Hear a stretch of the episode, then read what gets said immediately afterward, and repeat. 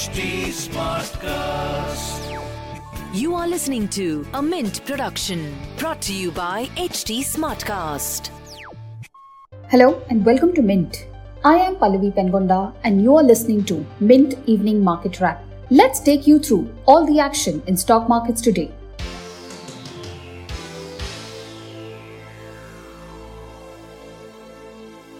After a decent opening on Tuesday, markets ended more than 2% higher.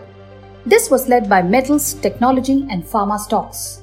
The BSE Sensex ended at 50,136, up 1128 points or 2.3%. The Nifty 50 index closed at 14,845, up 328 points or 2.3% up. Broader markets also participated in this rally, with Nifty's mid cap and small cap indices rising over a percent each. All the sectoral indices except Nifty Realty Index ended Tuesday's session in the green. Among stocks, United Phosphorus, JSW Steel, Shree Cement, and Tata Steel were among the top gainers in the Nifty 50 index. Steel stocks were in focus on Tuesday after foreign brokerage firms CLSA and JP Morgan said that they were bullish on the sector and saw further upside in select stocks. Among the losers in the Nifty 50 stocks were Hindalco Industries, Axis Bank, Mahindra and Mahindra, and Bharti Airtel. Shares of online gaming company Nazara Technologies made their debut on the stock exchanges on Tuesday. The stock listed at a premium of over 80% in opening trades. But the mood shifted quickly and Nazara shares fell 20% from its opening price of the day to rupees 1592 on NSE, triggering the exchange's lower circuit.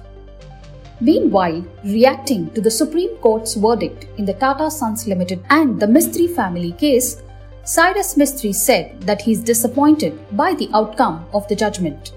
Last week, the Apex Court handed Tata Sons a major victory in its four year long feud with the Mistry family, its single largest shareholder, as it set aside an appeals court ruling that ordered the reinstatement of Cyrus Mistry as the chairman of the Tata Group holding company.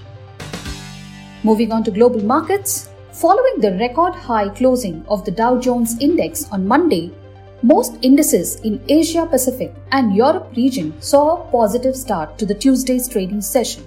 Analysts say sentiments relating to US economic recovery are improving. In other asset class news, provisional data shows that the Indian rupee closed at 73.38, down 87 paise against the greenback, falling the most in one month. Analysts say strong US dollar and rising crude oil prices weighed on the rupee's movement. The US dollar index stood at 93.12 level. As for oil prices, Brent crude stood at $64.14 a barrel, down around a percent and a half from its previous close.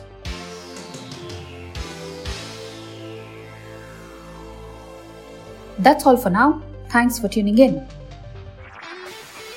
This was a Mint production brought to you by HT Smartcast. HT Smartcast.